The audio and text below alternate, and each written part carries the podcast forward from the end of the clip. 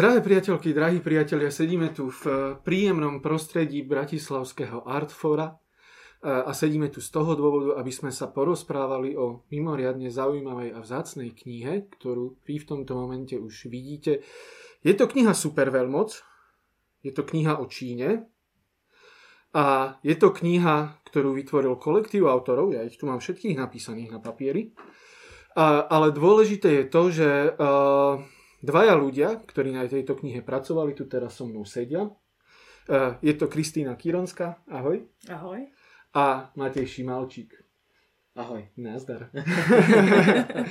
ja som si pripravil aj ich životopisy, respektíve skopíroval som ich potom z knihy, také veľmi krátke, aby ste vedeli, že sú to ľudia, ktorí naozaj majú k otázke Číny čo povedať. Kristýna je akademická výskumníčka, ktorá dlhé roky pôsobila na Tajvane kde okrem iného prednášala na University of Taipei a organizovala ľudskoprávne prednášky v rámci Amnesty International. Aktuálne pôsobí na Univerzite Palackého v Olomouci a v Stredoeurópskom inštitúte azijských štúdií. A Matej je výkonný riaditeľ Stredoeurópskeho inštitútu azijských štúdií. Zaoberá sa čínskou zahraničnou a bezpečnostnou politikou, strategickou kultúrou a vzťahmi medzi Čínou a Európou. A vyštudoval právo na Masarykovej univerzite v Brne a východoazijské štúdia na University of Groningen v Holandsku a čas štúdií strávil na pekinskej Tsinghua. Dobre som to vyslovil? Takmer. Ako je to správne? Tsinghua. Tsinghua University. No a ja ešte okrem toho uvediem teda aj ostatné autorky, ostatných autorov, ktorí na tejto knihe pracovali. Aj keď tu teraz s nami nie sú, sú to Luboš Bielka, Klára Dubravčíková, Denisa Hilbertová, Barbara Kelemen, Martin Šebeňa, Filip Šebok a Richard Kveturčáni. Zabudol som na niekoho? Ja myslím, že nie. To dúfam aj ja. Určite by tu s nami boli, keby, keby to situácia povolovala. Takže. Určite. Vy budete musieť hovoriť aj za nich teraz. Ako som spomínal, eh, budeme sa rozprávať o Číne z mnohých aspektov, lebo je to zaujímavá téma a je to kniha, ktorá všetky tieto rôzne aspekty eh, rozoberá a píšu o nich ľudia, ktorí im naozaj rozumejú. A my sa všetky tieto témy budeme snažiť aspoň tak rámcovo rámcovo pokryť. E, ja, ja inak, keď moderujem takéto mm, diskusie, Uh, tak ja sa väčšinou prvú otázku sa pýtam, že a prečo si tú knihu napísala, alebo prečo si ju napísala, hej? Akože, no, no vysvetlí mi dôvod, prečo si, si povedala, že a toto je teraz dôležité. Uh, rozhodol som sa túto otázku pri tejto knihe vynechať, lebo myslím si, že ako je taká hlúpa. Uh, ale ovítam sa, ovítam sa uh, teba, Kristýna, že, že kto na tej knihe, teda čo sú to za ľudia a aký bol vlastne jej cieľ? Uh-huh. Tak je nás spolu 9 ľudí, autorov a autoriek, čo sme na tejto knihe pracovali. Väčšina z nás teda pôsobí aj v CEASE, v Stredoeurópskom inštitúte azijských štúdií. A ja teda poviem, ako tá myšlienka vznikla. Bolo to uh, so spoluautorom, s Richardom na pive v Taipei sa zrodila táto myšlienka že na Slovensku nám chýba taká kniha, čo by komplexnejším spôsobom nejak objasňovala rôzne aspekty Číny. A prí, príde mi, že na Slovensku sa o Číne málo vie, aj keď Čína je Čína je v podstate prítomná aj tu u nás na Slovensku. A tak sme sa teda rozhodli, že oslovíme ostatných ľudí, ktorí sa v tejto, v tejto téme vyznajú a teda spolu napíšeme knihu. Mm, v knihe si kladieme veľa otázok. Mm, napríklad každá tá kapitola má v nadpise, už v nadpise jednu otázku, na ktorú odpovedáme a potom samozrejme veľa ďalších. Kniha je teda aj rozdelená do rôznych okruhov, takže si myslím, že každý si v nej niečo nájde a teda špecialitou tejto knihy je podľa mňa aj to, že sa dá kľudne čítať aj od stredu a práve preto sú aj prelinkovania v knihe. Keby niečo niekoho zaujalo, tak vie, že kde to má hľadať mm-hmm. v tej knihe to môžem ako človek, ktorý ju teda čítal, potvrdiť, že takto to funguje. A, a naplní sa nakoniec ten potitul, ktorá, ktorý tá kniha má, že všetko, čo potrebujete vedieť o súčasnej Číne, tak, tak to sa tam všetko dozviete. Zase pozor, my nevysvetľujeme úplne všetko v knihe. Našim cieľom je vzbudiť v ľuďoch práve ten záujem Um, a teda pokiaľ ten záujem zbudíme, tak si môžu nejaké ďalšie informácie uh, hlbšieho charakteru dohľadať. To je práve cieľ aj, aj tejto našej diskusie. My ideme vlastne vzbudiť záujem. Okrem toho ja ešte poviem, že uh, na konci, uh, na konci nášho rozhovoru túto knihu oficiálne uvedieme do života veľmi rozmarným spôsobom a keďže vás tu mám, tak sme to vymysleli tak, že vy potom jeden exemplár, ten, ktorý pokrstíme, tak ten aj podpíšete a on tu v tom artfore bude. Čiže ak niekto z vás, ideálne všetci, si tú knihu objednáte, tak niekto z vás nakoniec potom dostane ten, ten podpísaný exemplár. Takisto samozrejme, ak by ste mali nejaké otázky, ešte doplnkové napríklad, tak, tak sa pýtajte potom na Facebooku aj dostanete odpovede. Ja začnem teda takú tú ozajstnú diskusiu tou všakou všeobecnou otázkou, že tá dnešná Čína, čo to je a aké to je? Takže ľudia si v prvom rade pod Čínou podpredstavujú Čínsku ľudovú republiku, obrovskú krajinu, v ktorej zaujímavosť podľa mňa je, že je tam 5 časových pásiem, ale napriek tomu oficiálne je len jedno.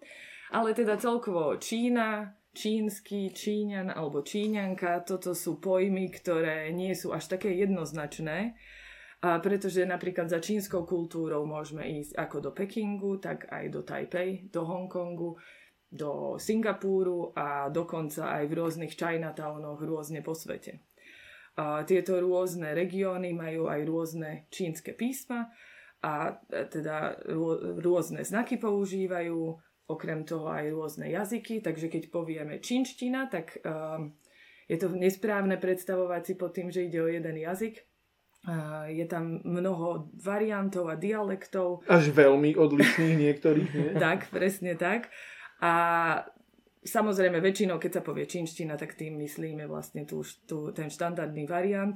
V Číne Putong Hua a na Tajvane Guoyu. No a keď, už, keď sa povie Číňan alebo Číňanka, tak tiež to nie je veľmi jednoznačné, pretože buď máme na mysli niekoho, kto je z tej Čínskej ľudovej republiky, alebo to môže, môže znamenať aj niekto uh, z kultúrne čínskej oblasti, vtedy je to Huaren a to už by kľudne mohol byť človek aj zo Singapúru ale napríklad aj z Tajvanu. Alebo ešte možno aj z tej diaspory, nie? Či to už nie? To ja sa teraz tak... A pokiaľ sa bavíme o ľuďoch z diaspory, tak tí sú vlastne príslušníci uh, čínskeho štátu. Mm-hmm. Takže tam by sme mm-hmm. povedali, že sú to John Warren. No, tak, tak máme aj uh, rýchlu lekciu čínskych pojmov. Uh, no a tá Čína je dnes teda ako krajina je aká? Uh, je tiež nejako veľmi kultúrne rozmanitá, alebo naopak je to presne tak, ako si to my predstavujeme, že to je nejaký jeden celok a všetci sú tam rovnakí. Určite je veľmi rozmanitá, žijú tam teda aj rôzni ľudia, ako som aj naznačila, hovoria aj rôznymi jazykmi. Samozrejme, že do určitej miery prichádza k hanizácii. Han je vlastne to dominantné etnikum, etnikum čo predstavuje tú čínsku kultúru, to, čo si vlastne predstavíme, keď sa povie čínsky alebo Čína. Ale tá rozmanitosť tam teda stále je. Mm-hmm. No a pomerne dlho tam vládne teda strana, ktorá je oficiálne podľa mena komunistická. V každom prípade tam vládne teda režim, ktorý asi za demokraticky nemôžeme označiť. To, trafím aj ja, keď tak poviem. A mňa by zaujímalo, že čo to, čo to teda je? Hej? Lebo, lebo na druhej strane tam je ten veľký rozmach, evidentne tam existujú nejaké, neviem, súkromné spoločnosti známe. Čo to teda je? To je jedna otázka z hľadiska možno nejako deskriptívneho a potom, že aká je povaha toho režimu? Hej. Tak začnem od konca, hej, že aká je povaha toho režimu a na to si už v podstate odpovedal. Tá povaha je jednoznačne autoritárska. Uh, tá otázka, ktorú už je ťažšie odpovedať, je teda, či to je stále komunistický režim alebo nejaký iný druh autoritárstva. Áno, tá strana má oficiálne v názve, že je komunistická, vládne tej krajine v podstate od konca 40. rokov. Prešla si tiež nejakým svojim vývojom. V podstate od 70. rokov prešla veľmi výraznou obmenou a reformou tá strana za obdobia vlády Deng Xiaopinga, ktorý teda sa rozhodol tú Čínu otvoriť viacej svetu, boli prijaté rôzne mhm. ekonomické reformy s cieľom, aby teda sa naštartoval nejaký ekonomický rozvoj, aby sa zvyšovala životná úroveň.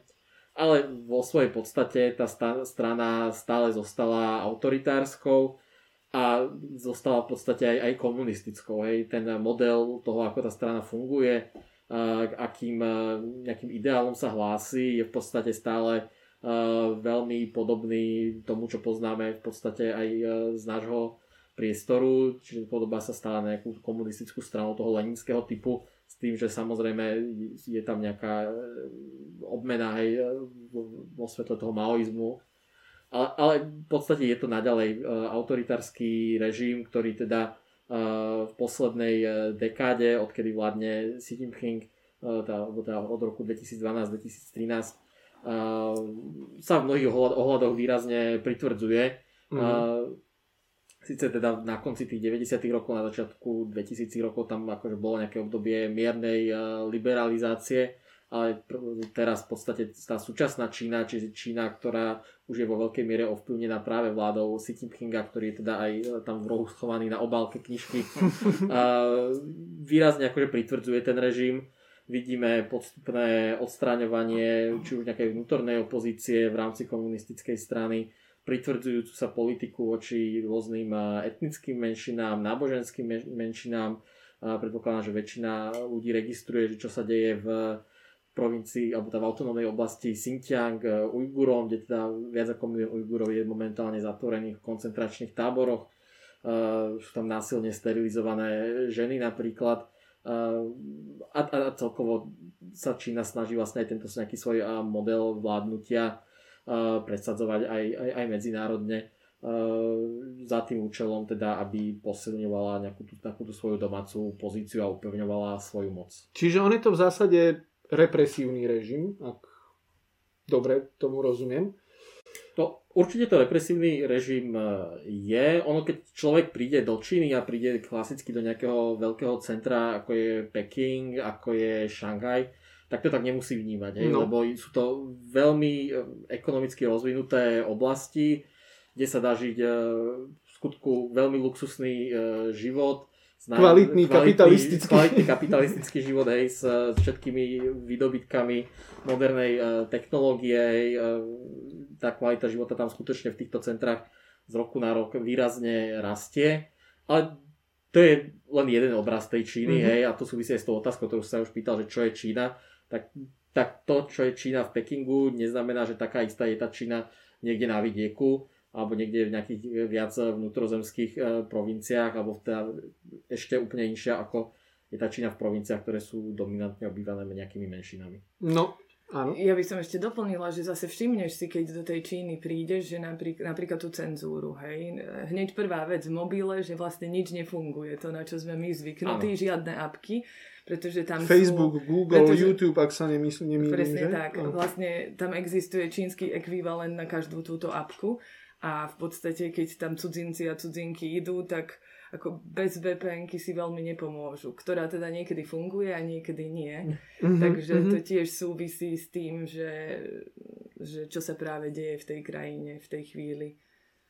Áno, to je, to je určite dobrý point a ja som skôr myslel ako v takom význame, že človek keď tam príde, tak mm-hmm. vidí akože reálne nejaké vysoko rozvinuté mesta, kde teda nevidí hej na ulici to, že by prebiehali nejaké, akože veľmi, mhm. nejaké výrazné policajné represie napríklad, mm-hmm. lebo tie sa dejú práve v tých miestach, ktoré nie sú tak vysoko veľmi exponované z pohľadu nejakého zahraničného turistu. No a teraz máme taký rozpor, hej, že na jednej strane pevnú ruku komunistickej strany, na druhej strane relatívny e, kapitalistický blahobyt e, a v tom žijú tí ľudia tam a oni to ako vnímajú? To, to je ešte tiež sama otázka o sebe, že či to je vôbec akože kapitalistický režim, lebo tá strana má výraznú moc aj nad, tým, eh, nad tými firmami. Veľká časť toho ekonomického života je riešená skrz štátne podniky napríklad. Eh, aj tie firmy, ktoré sú nominálne súkromné, majú v sebe každá jedna väčšia firma zriadenú nejakú grassroots, hej, nejakú, nejakú lokálnu bunku komunistickej strany, ktorá teda dohliadáva na tú disciplínu a na to, či, mm-hmm. či teda tí funkcionári firmy nekonajú v podstate rozpor, v rozpore s tými ideálmi komunistickej strany, ak to mám takto akože eufemisticky nazvať. Uh, ako to vnímajú Číňania? Je, tak, to, je, to je tiež akože veľmi dobrá otázka, lebo to, ako to vnímajú Číňania, má veľmi zásadný uh, dopad na to, že či ten režim je stabilný samozrejme. E, v podstate sa dá povedať, že veľká časť e, obyvateľstva Číny, súčasného obyvateľstva Číny zažíva kontinuálny nárast životnej úrovne. Obrovský. Má, áno, Akože keď e, si zoberieme, že nejakú trojgeneračnú rodinu, tak je tam veľká pravdepodobnosť, že tí starí rodičia v podstate vyrastali v období veľkej chudoby, ktorá teraz akože je to úplne inak, hej. Čo má samozrejme výrazný dopad na to, že ľudia považujú v veľkej časti tí, tí väčšinoví ľudia, hej, lebo iné je potom to vnímanie tých menšín napríklad, mm-hmm. tak ale tá väčšina, že vníma, že ten ich životný štandard sa zvyšuje, od čoho potom komunistická strana z veľkej časti odvodzuje svoju legitimitu. Samozrejme. Čiže sú v zásade ako spokojní s tým, ako to je. Hej, tá, teraz hovorím o tej väčšine. Tom, Áno, tom v zásade sú človeku. spokojní, treba mať ale na pamäti aj to, že sú v podstate od malička vystavovaní uh-huh. veľmi intenzívnej e, propagande, či už v školách skrz e, kampaň patriotistickej výchovy, e, v médiách, v kultúre, hej, kde to všetko smeruje v podstate k tomu, že sa jednak posilňuje moc komunistickej strany, vštepujú sa, teda vštepuje sa nejaké to vnímanie toho, že komunistická strana má nie, že má na pamäti, e, nie, nie že má na, na zreteli vlastný záujem, ale práve záujem tých ľudí. Mm-hmm. Využívajú sa rôzne také tie historické paralely s, e, v podstate s okupáciou e, imperiálnej Číny v 19. storočí a teda, že komunistická strana je tá strana, ktorá to všetko zvrátila nakoniec. Či, čiže je tam akože veľmi intenzívna tá, tá propagandistická mm-hmm. masáž toho obyvateľstva, čo tiež samozrejme výrazne ovplyvňuje tú verejnú mienku.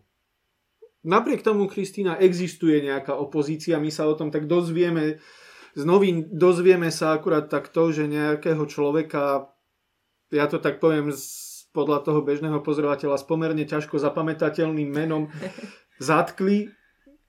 Nevieme presne za čo, veľmi často potom je buď v domácom väzení, alebo zomrie vo väzení, alebo zmizne. To, to sa tak dozvieme, ale chýba nám nejaké štruktúrované pochopenie. Hej, tak, uh, Existuje tam nejaká opozícia? A, a áno, akú má povahu? Mm-hmm.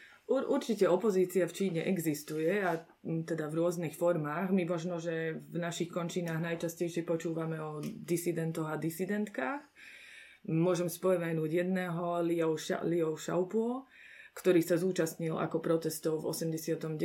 na Tiananmen námestí, tak potom v roku 2008 aj podpísal chartu, chartu 08, e, v ktorej žiadal demokratizáciu e, režímu a tak ďalej.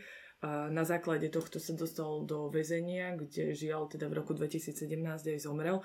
A ešte by som podotkla, že on teda za toto svoje úsilie aj získal Nobelovú cenu. Mm-hmm. A potom okrem takýchto disidentov a disidentiek, o ktorých e, často počujeme, môže byť reč aj o právnikoch a právničkách. Existovala taká iniciatíva, kde sa spojili títo ľudia a snažili sa chrániť ľudí pred svojvôľou úradov. Čo si predtým máme predstaviť je napríklad, keď prišlo k nejakej konfiškácii pôdy bez adekvátneho vyrovnania alebo nejaké policajné násilie, takže títo právnici a právničky tu nás zasiahli um, aj keď nekonali proti tomu, čo hlása komunistická strana, napriek tomu zasiahla a od roku 2015 týchto ľudí pozatýkala a toto združenie sa v podstate uh, rozpadlo. A ešte by som možno povedala asi takú zaujímavú informáciu, že v Číne sa aj deje veľmi veľa protestov. Dokonca je to 10 tisíce protestov ročne. Ide väčšinou o také menšie protesty, uh, tak, povedz, tak povediac not in my backyard, takže ide o také rôzne veci, uh, nejaká výstavba továrne pri obydliach a tak Ale nestávajte mi to tu. Presne, presne, presne. Um, a takéto malé protesty Pekingu v podstate až tak neprekáža, neprekážajú. Čoho sa Peking bojí, tak sú to také veľké celoštátne protesty. Uh-huh, uh-huh, ktoré navyše asi majú skôr alebo on sa bojí tých takých tých ako keby ideových protestov, hej, volanie po demokratizácii, po nejakej slobode. Zatiaľ, čo keď niekto protestuje proti, ja neviem, výstavbe priehrady, tak to je pochopiteľné a dá sa to nejako vyriešiť. Mm-hmm. Je to taký menší problém. Aj po takom väčšom organizovaní. Áno, hej, čo by v podstate, keby ten internet nebol cenzurovaný, tak by k takému niečomu aj mohlo prísť. Mm-hmm. Čiže, čiže ono sa to vlastne, že... Lebo to sa hovorilo, hej, príde internet, príde všeobecná sloboda, budú sa organizovať revolúcie podľa, ja neviem, túžby ľudí po slobode, ako napríklad arabská jar, tak, tak v tej Číne sa im to naozaj teda darí držať. Hej? Vyzeralo to tak, že teda s internetom uh, príde vlna slobody a že ten internet sa nebude dať uh, kontrolovať. Na to aj americký prezident uh, Bill Clinton v roku 2000 povedal, že teda sa chce na to pozrieť, ako bude Čína ten internet kontrolovať, že mu to prípada ako pribíjanie želatíny o stenu. Tak už to vidí. Ale teda Číne sa podarilo želatínu o stenu pribiť. Aha, aha. Druhý taký aspekt, eh, Matej, eh, bavíme sa o moderných technológiách a, z Číny prichádzajú také senzačné, zároveň pomerne nejasné správy, že eh, tam vďaka tým moderným technológiám dochádza ku veľkej kontrole spoločnosti, hej, jednotlivca a celá tá spoločnosť proste už si to pomaly človek predstavuje tak, ako Myslím, že v Black Mirror to bolo, nie? Že, že ideš po ulici a, a, a pri hlave ti ťuká, teda ti svieti nejaký percentuálny rating, že, že si na 82% dobrý človek. Uh, a tak si to človek prirodzene predstaví. Uh, lebo o tom sa hovorilo v súvislosti s Čínou. A tá pravda je aká? Ten systém nejakého sociálneho kreditu už v Číne samozrejme v nejakej podobe existuje. Sú to v podstate ešte také akože testovacie prevádzky, uh, ktoré teda majú rôzne parametre v, in, v rôznych častiach krajiny, ale v realite to nevyzerá teda tak ako v seriáli Black Mirror, není to teda nejaké uh, centralizované master score jednej osoby, hej, a, od ktorej by sa úplne všetko odvíjalo. Je to skôr také akože prepájanie rôznych databáz a rôznych údajov, ktoré teda štát už o tej osobe má Uh-huh. A na základe prepájania týchto údajov napríklad poskytuje výhody alebo nevýhody v nejakej inej oblasti. Hej. Čiže, čiže Spomínali ste tam napríklad, že lístky do prvej triedy vo vlaku. Áno, čiže ten, ten základný aspekt toho je v podstate zoznam neplatičov, zoznam tých osôb, ktoré neplnia súdne rozsudky. Uh-huh. A v prípade, ak sa na takom zozname nachádzate, hej, na tom blackliste, tak áno, napríklad vám nebude predaný lístok e, do prvej triedy vo vlaku alebo vám nebude predaná vnútroštátna letenka, miesto jej teda budete musieť ísť vlakom, hej. A, druhou triedou. A druhou triedou, hej. Jasne. ale samozrejme, akože ten systém sa vyvíja, hej, a vyvíja sa teda e, smerom k tomu, aby tá vláda mala čo najväčšiu kontrolu nad obyvateľstvom a mohla využívať v podstate to množstvo dát, ktoré zbiera o obyvateľoch, či už e, z nejakých oficiálnych evidencií prostredníctvom pritom, všetko, takmer všade prítomných e, kamier, prostredníctvom mm-hmm. dát z onlineovej komunikácie, aby teda ich vedela v podstate regulovať tú spoločnosť takým spôsobom, že nebude ohrozená podstata toho režimu. Čiže ako keby tá konečná obava je istým spôsobom oprávnená, hej? že je to vlastne systém ako keby spoločensko-politickej kontroly a udržania tých ľudí v nejakých mantinaloch. No, určite by som až tak ďaleko nešiel, že to, že to, že to je nejaká oprávnená uh, obava, uh, lebo, však, lebo tá obava spočíva v tom, že sa predstavitelia strany boja, že by prišli o moc, mm-hmm. hej. Mm-hmm. Čiže z pohľadu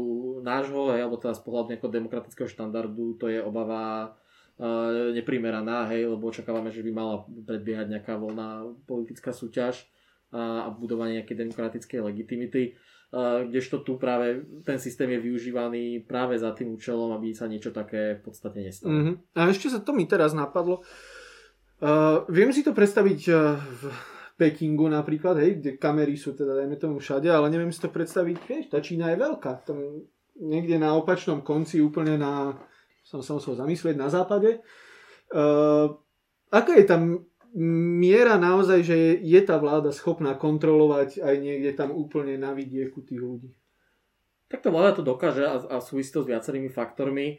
V prvom rade je potrebné si asi uvedomiť, že te, síce tá Čína je komunistická diktatúra, ale ten režim není centralizovaný. Čiže není to tak, že by sa všetko v krajine riadilo z Pekingu ale mm-hmm. je tam nejaká delba moci e, regionálna, hej, že pod týmto centrálnou vládou v Pekingu sú rôzne provincie, v tých provinciách okresy, v okresoch nejaké obce, mesta, hej, e, ktoré v ktorom na každej tejto úrovni pôsobí tá komunistická strana, má tam vlastného tajomníka, má tam vlastný nejaký výbor ktorý v podstate presadzuje tú, tú, tú moc komunistickej strany mm-hmm. a tú mhm. volu komunistickej strany. A pozná už tých konkrétnych ľudí. A pozná už tých konkrétnych mm-hmm. ľudí, hlavne na tej lokálnej úrovni, hej, to samozrejme funguje takto. E, potom je ale zaujímavé sledovať, hej, že keď sa rôzne tie regióny a regionálne záujmy predstaviteľov komunistickej strany dostanú navzájom do konfliktu a vyvoláva to nejaké vnútorné pnutie v rámci komunistickej strany, čo inak súvisí potom aj s tou otázkou, ktorú si sa pýtal na opozíciu,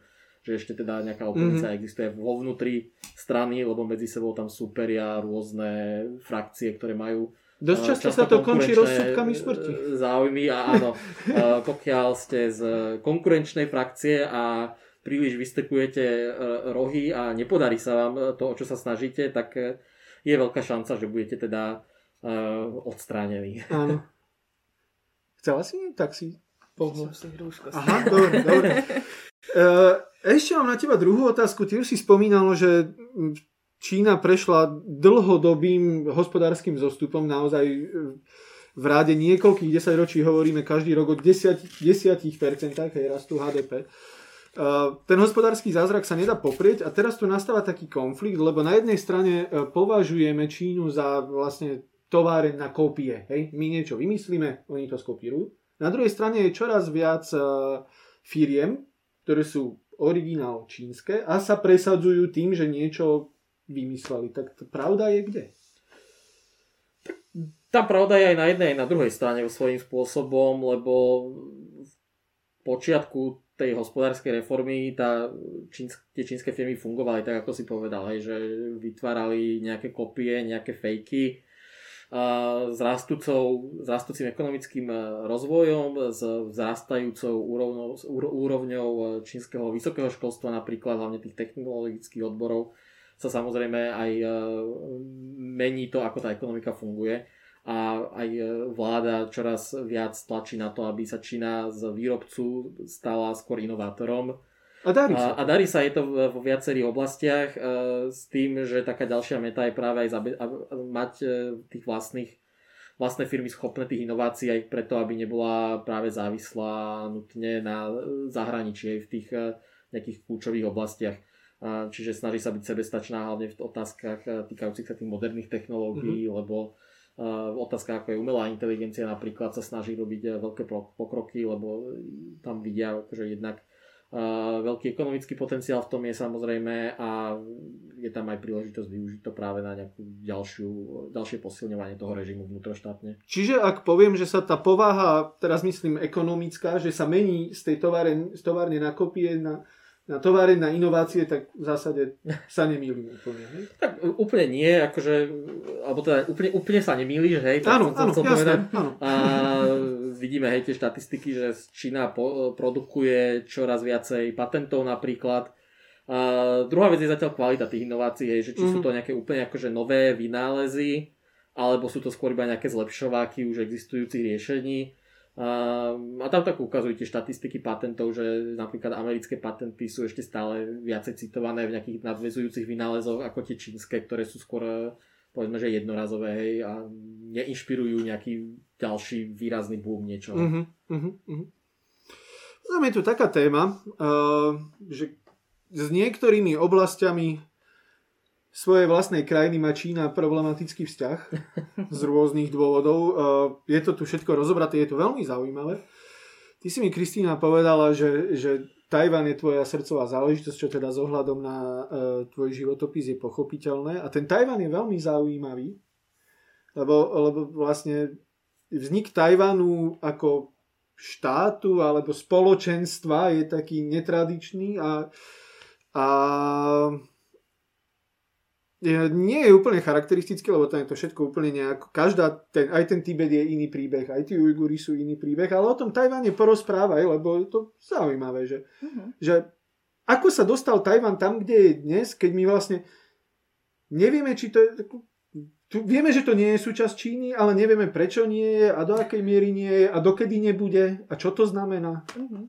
Tak e, považujem, Tajvan považujem za veľmi fascinujúcu tému. Dokonca som sa stretla s tým, že sa ma zo pár ľudí, cudzincov a cudziniek na Tajvane teda pýtali, že môžeš mi to vysvetliť, ako to je teda s tým Tajvanom, presne, s tým status presne. quo, čo presne to znamená. A fascinujúce je to za to, že tí ľudia tam už niekoľko rokov žili a napriek tomu tomu úplne nerozumeli. Není to úplne jednoduché, hej, takže Musíme sa vrátiť do histórie a v podstate do histórie čínskej občianskej vojny ktorá v roku 1949 končí tým, že sa jedna strana, strana nacionalistov, uh, stiahne a uteká na Tajvan. Môžeme si to predstaviť, že teda utekal Čankajšek, ale spolu s dvomi miliónmi ľuďmi, takže... To sa mi zdalo fascinujúce. um, a teda um, Čínska republika, tak ako sa Tajvan vlastne do dnešného dňa volá, uh, sa usídlil na Tajvane, nemal už kontrolu nad pevninou, ale napriek tomu fir- figuroval aj v OSN ako teda ten jeden jediný reprezentant e, Číny. To sa zmenilo potom v 70. rokoch tým, že sa vlastne vystriedalo a v OSN e, prevzalo tú stoličku v Bezpečnostnej rade, e, teda pevninská Čína. Čína. A taktiež USA uznala E, pevninskú vládu, komunistickú vládu a s tým sú potom spojené problémy Tajvanu, ako napríklad diplomatická izolácia. Takže ako som spomínala, Tajvan sa teda stále volá Čínska republika, má oficiálne len 15 dip- diplomatických spojencov. Menšie krajiny, Menšie Paraguay. krajiny, áno, ja. jedna z toho je Európsky Vatikán uh-huh. a potom najväčšia krajina je Paraguay, presne. Um, no a z Tajvanu sa potom postupne stala demokratická krajina. Je to teraz jedna z najvyspelejších krajín uh, v Ázii. Um, a... Aj na svete možno. A, určite, Čo sa týka áno. presne tých inovácií hej, a týchto vecí. Napríklad. Ale mm-hmm. potom aj z ľudskoprávneho hľadiska napríklad je veľké zastúpenie žien v politike. Nie len v Ázii, ale aj celosvetovo. Zároveň je to jediná krajina, ktorá um, umožňuje manželstva ľuďom rovnakého pohľavia. Takže vo, v Ázii. V, v mhm. Ázii. Mm. Takže vo veľa ohľadoch uh, ide o veľmi modernú krajinu. A potom tam bol ešte taký zaujímavý príbeh o tom, že teda uh, neviem, či dobre poviem, keď poviem, že teda gro tej tajvanskej spoločnosti tvoria práve tí Číňania, ktorí prišli z pevninskej Číny tak sú tam určité prúdy, t- e, máme aj domorodé obyvateľstvo, no. kde sú rôzne menšie skupinky a, a potom v 17. storočí prichádzali ľudia z južnej Číny a tých považujeme vlastne za to pôvodné tajvanské mm-hmm. obyvateľstvo. Je na to aj taký pojem, že Bendiren, teda miestni ľudia mm-hmm. a naopak tí, čo potom prišli v tých 50 rokoch, tak tých považujú za takých príšelcov a príšelky, ne? Mm-hmm. Uh, teda Waidiren a, a a, a akože táto otázka identity je na Tajvane veľmi fluidná, veľmi diskutovaná, aj veľmi nejednoznačná. To ma ale práve zaujalo, že tam k veľkému posunu došlo za posledných 30 rokov. Presne tak. E, štatistiky v nejakých 90. rokoch prieskumy hovorili, že len medzi 10 a 20% ľudí sa hlásilo k Tajvancom a Tajvankám, kdežto z minulého roka štatistiky hovoria o neuveriteľných 67%. Mm-hmm. Potom sú takí ľudia, čo sa identifikujú aj aj Mnohí hovoria o kultúrnej čínskosti a o politickej taj, tajvanskosti. Mm-hmm. A dokonca minulý rok e, prešiel nový zákon, kde na pase bude zvýraznené slovo Tajvan, pretože tým názvom Čínska republika veľa ľudí si to často míli s komunistickou Čínou. A toto isté sa plánuje aj pre napríklad leteckú spoločnosť tajvanskú, ktorá sa volá China Airlines. Aha. Čo teda si mno, mnohí môžu po, veľmi ľahko pomýliť uh, s čínskou, ale v Číne je to Air China, čo je teda čínska. to je, to je, no, tak uh, budeme vedieť, kým, keď raz budeme môcť opäť lietať, tak budeme vedieť, že, že kto nás vezie. Tak na Tajvan by sa oplatilo ísť aj v tejto dobe, pretože tam v podstate COVID Nevravím, že nie je, ale v, ta, vo veľmi kontrolovanej a obmedzenej forme. Áno. Takže život tam pokračuje veľmi normálnym spôsobom. To, to je ďalšia téma, ktorej som sa chceli v súvislosti s Tajvanom dotknúť. Prečo to tak je? Sú takí disciplinovaní? Uh, ja, ja by som povedala, že to vychádza hlavne z jednej veci a to, že v roku 2003, keď prepukol SARS, a, tak na Tajvane to vtedy vyzeralo dosť divoko. Napriek tomu, že umrelo síce le, len 37 ľudí, to není nejaké veľké číslo, keď to porovnáme e, s dnešnou dobou a covidom, ale vznikla veľká panika. Mm-hmm. Tam po, pozatvárali ľudí v nemocniciach, tam nejakí ľudia zomreli, čo ich tam vlastne zakaranténovali v tej nemocnici. Mm-hmm. A to viedlo potom aj k výmene minister, ministra zdravotníctva, ktorý ale potom zaviedol uh, rôzne kroky, či, či už vo výskume alebo v príprave na nejaké budúce epidémie. A... Tere, čo si si vtedy pripravila, ako by si teraz našla? Presne tak. Začiatkom roka toto všetko vlastne aktivovali uh-huh. a vlastne na nič nečakali. Zavreli hranice vlastne ako prvá krajina a ja som teda sama bola teraz minulý rok 2020 na jeseň na Tajvane za účelom výskumu tak po prílete som musela ísť automaticky hneď do, do karantény v karanténnom hoteli a vlastne dva týždne som sa nemohla pohnúť z tej izby. Čo mi teda stálo za to, pretože potom som mala ďalšie tri mesiace život, ktorý ako pred pandémiou. Mm-hmm. Čiže ten život nám teraz naozaj vyzerá tak, ako by sme ho my tu chceli mať, hej? Že... Tak, tak nejak. Tak nejak. No to je, ja, ja napríklad teraz, keď moderujem túto diskusiu, tak mám tiež pocit, ako keby všetko bolo ako po a, a potom ešte jedna uh, menšina, ktorej sa chcem dotknúť, uh, Tibet pre dnešok vynecháme. Uh, veľmi často v posledných aj dňoch uh, sa v správach objavujú Ujguri. A ja teda viem, lebo som si prečítal, uh, ale ale vieme o nich opäť iba takú vágnu predstavu, že je to nejaká skupina ľudí, veľká, a, a masovo ich zatvárajú do nejakých reedukačných zariadení, ktoré ale v skutočnosti sú takými tábormi. Presne tak, ako hovoríš. Najprv by som asi začala tým, že títo Ujguri a Ujgurky uh, žijú v regióne, ktorý sa volá Xinjiang. Oficiálne je to autonómna oblasť. Nachádza ale... sa kde? Nachádza sa na západe krajiny. Úplne. A je mhm. to vlastne jedna z najväčších uh, oblastí Číny. Teda najväčšia oblasť Číny. Uh, je to autonómna oblasť, ale veľa autonómie teda tam uh, nie je. Je to ale veľmi dôležitý región pre Čínu, pretože sa tam nachádzajú zásoby ropy. Testujú sa tam nukleárne zbranie a tiež tedy prechádza BRI, čo je hod, uh, hodvábna. Tak, ďakujem. a, takže je to strategické miesto. A je to oblasť, kde žije turkická ujgurská menšina, ale tiež tam žije, žijú ďalšie menš, menšiny, spomien, spomeniem napríklad menšinu Hui. Možno, možno ľudia teda počuli o východnom Turkestane, keď sa spomína táto oblasť. To je síce taký vágný popis uh, dvoch takých krátkodobých štátnych útvarov v 30. a 40. Uh, rokoch minulého storočia, kedy tam boli uh, pokusy o, o nejakú nezávislosť. No a v spojitosti s týmito Ujgurmi a Ujgurkami by som asi spomenula rok 2001, 9-11, čo teda Číne um, dal nový narratív. Lebo oni majú tú smolu, že sú moslimovia. Presne tak. A teda po 2001 je tu ten nový narratív, ktorý vykresluje ujgurské, ujgurský nacionalizmus vo svetle náboženského extrémizmu. No a to teda umožňuje, tak povediac, ten boj proti separatizmu a proti terori- terorizmu. Čiže oni si chcú zabezpečiť, že sa tá strategicky dôležitá oblasť neodtrhne a preto ako keby zatvárajú obyvateľov. Presne, od toho roku 2001 môžeme vidieť masové zatýkanie, únosy. S tým je samozrejme spojené aj, aj určité organizovanie sa. Vieme o, o útokoch v roku 2009, 2013, 2014, aj v hlavnom meste Xinjiangu, čo je Urumči, ale potom aj, aj v Kunmingu, dokonca aj v Pekingu bolo vlastne, že jedno auto um, narazilo do skupinky ľudí. No a v podstate k tým došlo v Číne k zmene definície terorizmu mm-hmm. a za terorizmus sa považuje čokoľvek, čo ohrozuje verejný poriadok.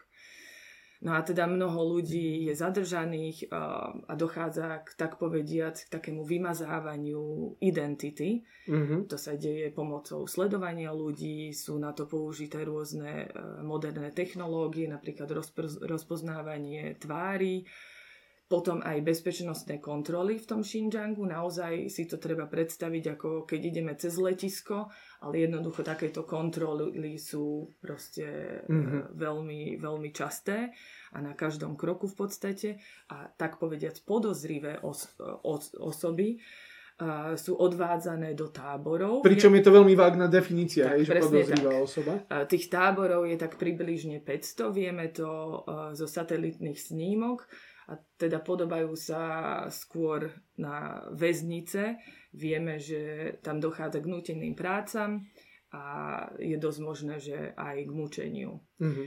Z líku zoznamu Karakax vieme, že teda za prejav extrémizmu sú považované brady, zahalovanie tváre, ale, ale potom aj navštívenie zahraničnej webovej stránky, mm-hmm. alebo aj pokiaľ z, niekto z rodiny žije v zahraničí. Mm-hmm.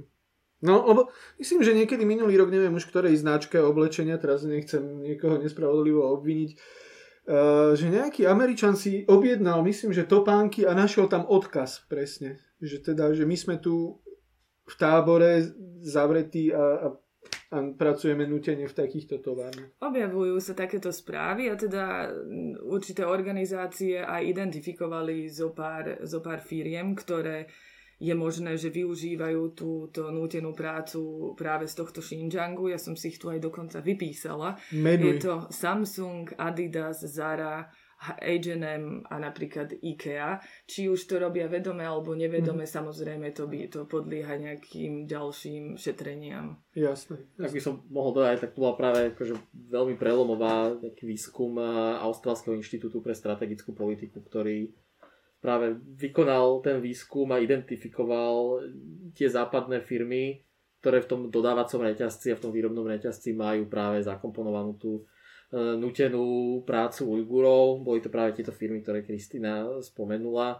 Uh, tie, tých, veľa tých odevných firm je tam práve preto, že veľa z nich importuje bavlnu z, zo Xinjiangu, mm-hmm. ktorá sa tam vo veľkom pestuje. Uh, práve bolo zaujímavé, myslím, bol začiatkom tohto roku alebo koncom minulého roku, uh, keď Amerika zakázala import uh, bavlny z, mm-hmm. Xinjiangu práve kvôli tomuto. Uh, uvidíme, no, že či sa aj my na niečo také uh, odhodláme, zatiaľ to teda tak uh, nevyzerá. Možno, že by som doplnil Kristínu ešte v tom, že tá problematika tých Ujgurov a obmedzovania ich ľudských práv nespočíva len v tom väzení. Hej. Akože je to o mnoho širší problém. Momentálne akože prebieha veľmi intenzívna diskusia o tom, že či to, čo sa deje Ujgurom, už môžeme označiť za genocídu. Tam, ak sa neviem, alebo... zaznel pojem etnocída. Tak, to je v zásade, akože z toho právneho pohľadu je pre nás významný ten pojem genocída, že, teda, že či už je to genocída, alebo sú to ešte stále len zločiny proti ľudskosti. uh, lebo vidíme, že vlastne okrem teda toho väznenia tých ľudí uh, v tých táboroch a nutenej práce prebiehajú tam napríklad masové sterilizácie žien. Uh, povinné nasťahovanie e, chanských čínskych mužov e, do domácnosti, kde teda zostali osamelé ujgurské ženy, lebo ich muži sú v tých táboroch. S jediným cieľom v podstate potlačiť tú ujgurskú identitu a vybudovať tam nejakú e, identitu a, nejakú lojalitu voči komunistickej mm-hmm, strane. Mm-hmm.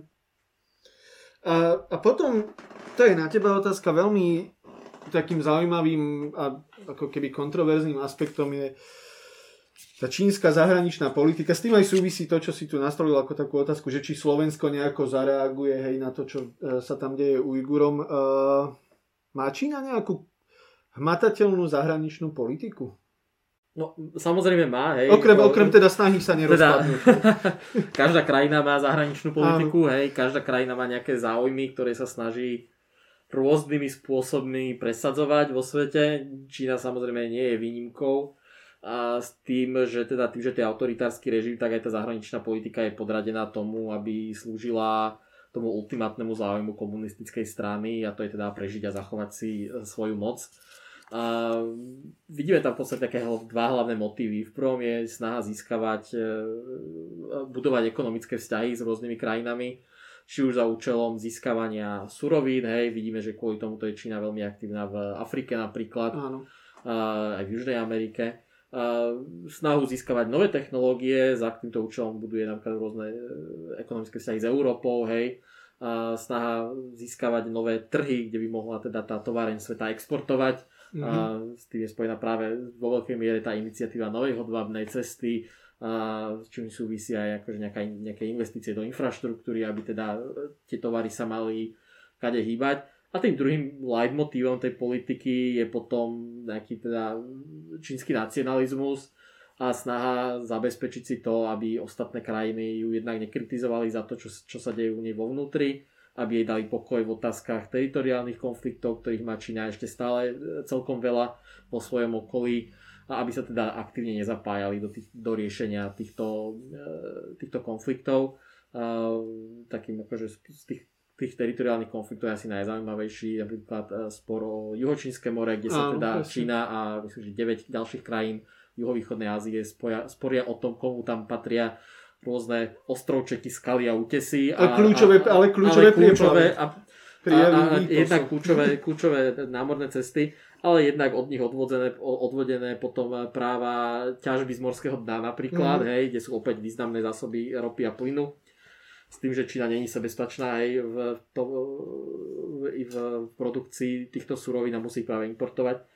A, a potom napríklad v poslednej dobe rezonoval veľmi intenzívne konflikt s Indiou, hej, na tej himalajskej hranici. Um, čiže čo to sú také akože tie hlavné, hlavné body, ktoré Čína sa snaží riešiť vo svojej zahraničnej politike.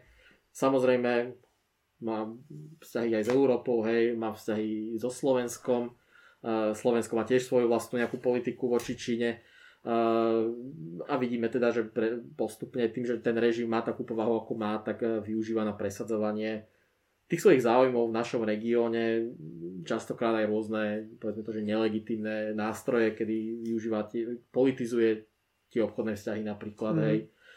Napriek tomu, že keď sa to deje opačným smerom a, a uvalí sa nejaké embargo e, alebo nejaké sankcie za porušovanie ľudských práv, tak Čína to potom kritizuje tiež za nejakú nepripustnú politizáciu. Hej. Pričom ako ten účel je diametrálne odlišný potom. A otázka je, v posledných rokoch, ešte keď americkým prezidentom bol Donald Trump, niekoľkokrát sa to spomenulo, eh, a spomenulo sa to aj v súvislosti s tým, že teda tá Čína naozaj aj ekonomicky, aj mocensky prudko stúpa, hej, že do, do, dôjde asi v nejakom bode k tej výmene toho hegemóna. No he, nie, nie, hegemon to nie je, lebo to nejaká že veľká nadvláda, hej, ale tej, akože toho svetového lídra, že už to nebudú Spojené štáty, ale bude to Čína. Uh, a, a tejto súvislosti sa viackrát spomínalo, že hrozí nejaký konflikt, nie nevyhnutne ozbrojený, možno nejaký, ja neviem, proxy konflikt, hej, alebo niečo také, ale že takáto výmena sa nevy, neodohráva väčšinou len tak, že si to odovzdajú a podajú si ruky. Uh, hrozí niečo podobné? Tak tá výmena, ten proces tej výmeny je samozrejme zatiaľ ešte akože otázne, ako skončí. A mm, otázka je, že, teda, že kto má momentálne väčšiu ekonomiku napríklad. A, Kto? To je práve na to sa nedá odpovedať, lebo záleží, že akým indikátorom to meriame. Mm-hmm. a keď sa pozrieme na niektoré údaje, tak ukazujú, že, že teda väčšia ekonomika je stále tá americká, iné údaje ukazujú, že väčšia je e, tá čínska napríklad už niekoľko rokov. A samozrejme vidíme masívny nárast e, čínskych e, výdavkov na zbrojenie, ktoré sú jedný z najväčších na svete. Ten, akože, síce v tých absolútnych číslach napríklad Amerika stále vydáva viacej peňazí, ale tá krivka rastu v prípade Číny je ako veľmi, veľmi strmá. A samozrejme ten konflikt nemusí mať samozrejme nutne podobu nejakého ozbrojeného konfliktu. Väčšia pravdepodobnosť, že je skôr, že tam bude prebiehať nejaký, nejaký hybridný konflikt, hej, čiže a Čína tým, že to je autoritársky režim, tak z veľkej časti to už robí, hej, že využíva rôzne nástroje hybridnej vojny voči e, západným demokraciám, vrátane USA, hej, čiže šírenie, mm-hmm. šírenie dezinformácií uh, a propagandy, uh, využívanie napríklad čínskej diaspory lokálnej na politizáciu tých vzťahov a, a skrz nich na nejaký, nejaký tlak hej, na, na tie lokálne vlády. Čo samozrejme teda je tu treba potrebné poznamenať, že aj tá čínska diaspora je v tomto prípade obeťou hej, mm-hmm. toho režimu a nie nejakým, nejakým komplicom nutne, lebo nechceme podporovať aj zase nejaké, uh, nejaké xenofóbne nálady hej, v tej menšine. Uh, a potom aj, aj, aj tie ekonomické vzťahy hej, uh, slúžia, môžu, môžu byť nástrojom toho konfliktu Samozrejme. v podstate. Hej kedy akože, už sme to videli napríklad v Nemecku, hej, že tým, že nemecká ekonomika, nemecké firmy sú z veľkej časti závislé na obchode s Čínou, tak vidíme veľmi slabé, slabú odozvu z Nemecka napríklad na to, že ako má Európska únia pristupovať k otázke budovania 5G sieti, lebo sa boja nejakej čínskej reakcie práve kvôli tomu, že sú tam intenzívne tie obchodné Alebo sa pred niekoľkými mesiacmi myslím, že viedla diskusia o tom, že či Huawei sa má používať v nejakých štátnych službách. Nie? Áno, v tých 5G sieťach práve. To bolo to? Áno, áno. Dobre, Ty si si niečo zapísala? Ja by som chcela poznamenať k tomu, že asi sa nedá úplne očakávať, že sa títo hegemóni vymenia. Skôr mm-hmm. by mhm. som povedala, že v budúcnosti mm, smerujeme skôr takému multipolárnemu mm-hmm. uh, systému. A, a tiež preto sme tú knihu nazvali s otáznikom Super veľmoc. To je pravda. Pretože je to veľmi ne, nejednoznačné a tiež to bude záležať od toho, ako Čína bude paradoxne zvládať práve vnútroštátne svoje problémy mm. a záležitosti. Mm. Pokiaľ tie zvládne, tak možno ten e, otáznik tam nebude musieť. Čiže zatiaľ je tam otáznik, hej? Zatiaľ tak ste sa zhodli, že nekonštatujete. Určite, že zatiaľ, zatiaľ tam ten otáznik je a práve ako Kristýna povedala, s tým sa dá akože jednoznačne súhlasiť, um, že pre Čínu je veľmi akože limitujúcim faktorom to, že proste musí zvládnuť tú domácu situáciu a doma, to domáce napätie. Je to taký paradox, že jednak to, že je to autoritársky režim, tak jej to umožňuje častokrát rýchlejšie reagovať na tú mm-hmm. medzinárodnú situáciu ale zároveň to robí tú krajinu vnútr, vnútorne takou e, krehkou, by som povedal, hej. A existuje tam proste riziko, že to nezvládnu. Ja práve preto robí tie kroky, ktorým sa už bavili, hej, s tým sociálnym e, kreditom, hej, a, a, a kontrolou tých menšín a tak ďalej. Ale taká predstava, obra na hlinených nohách asi tiež úplne nekorešponduje s realitou, nie? Že to ako keby nie je niečo, čo je síce obrovské, ale drží to len tak, tak, že ona vlastne má nejakú vnútornú, nejaký základ, tá čínska spoločnosť, aj tá moc, aj tá krajina. Akože to určite zase až, až do takého extrému by som práve určite nešiel. Uh, už len preto, že za posledné 10 ročia vidíme, že sa tá, ten systém vnútornej propagandy pomerne, je pomerne prepracovaný. Hej a v podstate čínske deti od malička sú v podstate vedené k nejakej úcte k tomu, k tomu režimu, takže sa, sa vytvára hej, nejaké, nejaké podhubie uh, preto, aby tam tá lojalita voči krajine a voči režimu bola. Uh, tam je skôr potom iný problém, hej, ani nie ten, ten ideologický, ale skôr to, že či vnútorne to tá ekonomika ustojí a ak mm-hmm. by im krachla ekonomika, tak uh, to by bolo tým, tým spúšťačom uh, tých veľkých problémov, keď tak. Jasno.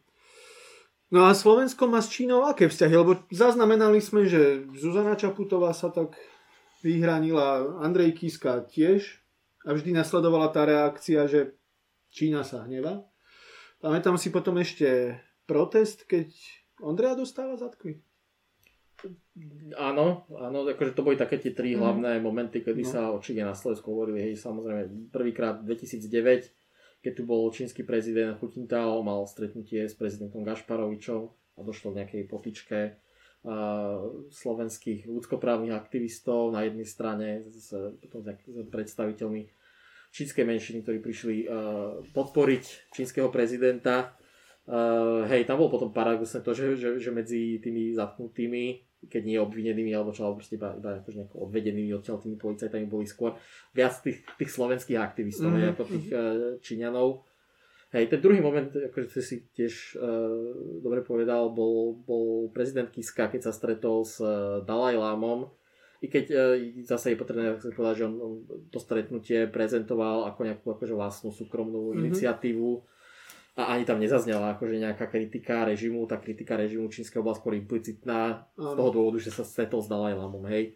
Čo akože zase Čína vníma veľmi symbolicky a aj tá reakcia bola ostrá. Paradoxne, keď práve prezidentka Čaputová potom kritizovala Čínu oficiálne Aha. na stretnutí s čínskym ministrom zahraničných vecí, tak tá reakcia nebola až tak, taká ostrá, ako v prípade toho uh-huh. prezidenta Kisku a Dalajlamu, hej. Uh, a teraz vlastne od minuloročných eh, parlamentných volieb vidíme, že tá celkovo tá slovenská, slovenský prístup voči Číne sa výrazne mení. Mm-hmm. A tým vládol smer, tak to bolo také vnímanie, že s Čínou treba obchodovať a absolútne ignorovanie ľudskoprávnych otázok, eh, bezpečnostných otázok. Teraz vidíme veľkú premenu hej, mm-hmm. aktuálnej politickej reprezentácii. Vidíme, že Čína je celkom extenzívne popísaná ako bezpečnostné riziko v novej bezpečnostnej stratégii napríklad. Mm-hmm. Opakovane zaznamenáme aktivity poslancov a europoslancov napríklad, ale aj ministra zahraničných vecí, ktorí, ktorí otvorene hovoria hej, o rôznych tých problémoch, ktoré sa týkajú Číny, či už ide o čínsky vplyv v Európe, tlak na Tajván, hej, aj tých Ujgurov, Tibet, Hongkong veľmi intenzívne no. rezonoval samozrejme minulý rok a predminulý rok. Tak, takže mení sa to, hej, a, a povedal by som, že začíname si uvedomovať na Slovensku to, že Čína, že to je len o tom obchode, ale že to je čoraz silnejšia, mocnejšia krajina, ktorá politicky ovplyvňuje aj nás a musíme byť na to schopní adekvátne reagovať. Mm-hmm. Dobre, uh, takmer hodinu sme sa tu rozprávali o veľmi zaujímavých a pomerne zložitých otázkach. Verím, že to bolo zaujímavé aj pre našich divákov, pre mňa určite. Ak sa chcete dozvedieť viac, iné a ešte viac do hĺbky a ešte zaujímavejšie, nech sa páči, kniha Superveľmoc, viac ako 400 strán naozaj zaujímavých informácií o uh, súčasnej Číne a prilahlých oblastiach. Posledná otázka je taká v podstate oddychová. Uh, ak by chcel niekto teda študovať čínštinu, čínsku kultúru alebo niečo podobné, kde sa to dá a, prečo by to mal robiť? Na Slovensku sa dá študovať v podstate klasická synológia, čiže nejaké štúdium jazyku a kultúry, e, histórie na Komenského univerzite v Bratislave, kde tam na Filozofickej fakulte funguje tento odbor, popri aj nejakých ďalších e, odborov ako japanológia, koreanistika, ktoré tam tiež fungujú. E, vo svete ale je čoraz väčší trend študovať skôr e, modernú Čínu a čínsku politiku, či zahraničnú, domácu, a kde vznikajú v podstate rôzne odbory v rámci štúdia napríklad medzinárodných vzťahov, mm-hmm. kde takéto napríklad nedávno vznikli v Holandsku, taktiež v Amerike čoraz väčší dôraz na toto, na štúdium tej modernej Číny a tej politiky. Samozrejme, čoraz zaujímavejšie je aj nejaké štúdium Tajvanu ako samostatného odboru, čo bude asi aj Kristýna vedieť Áno. potvrdiť a povedať možno niečo o tom viac, ale je ten odbor živý, vyvíja sa a je ho určite veľmi zaujímavé študovať z rôznych uhlov pohľadu. Mm-hmm.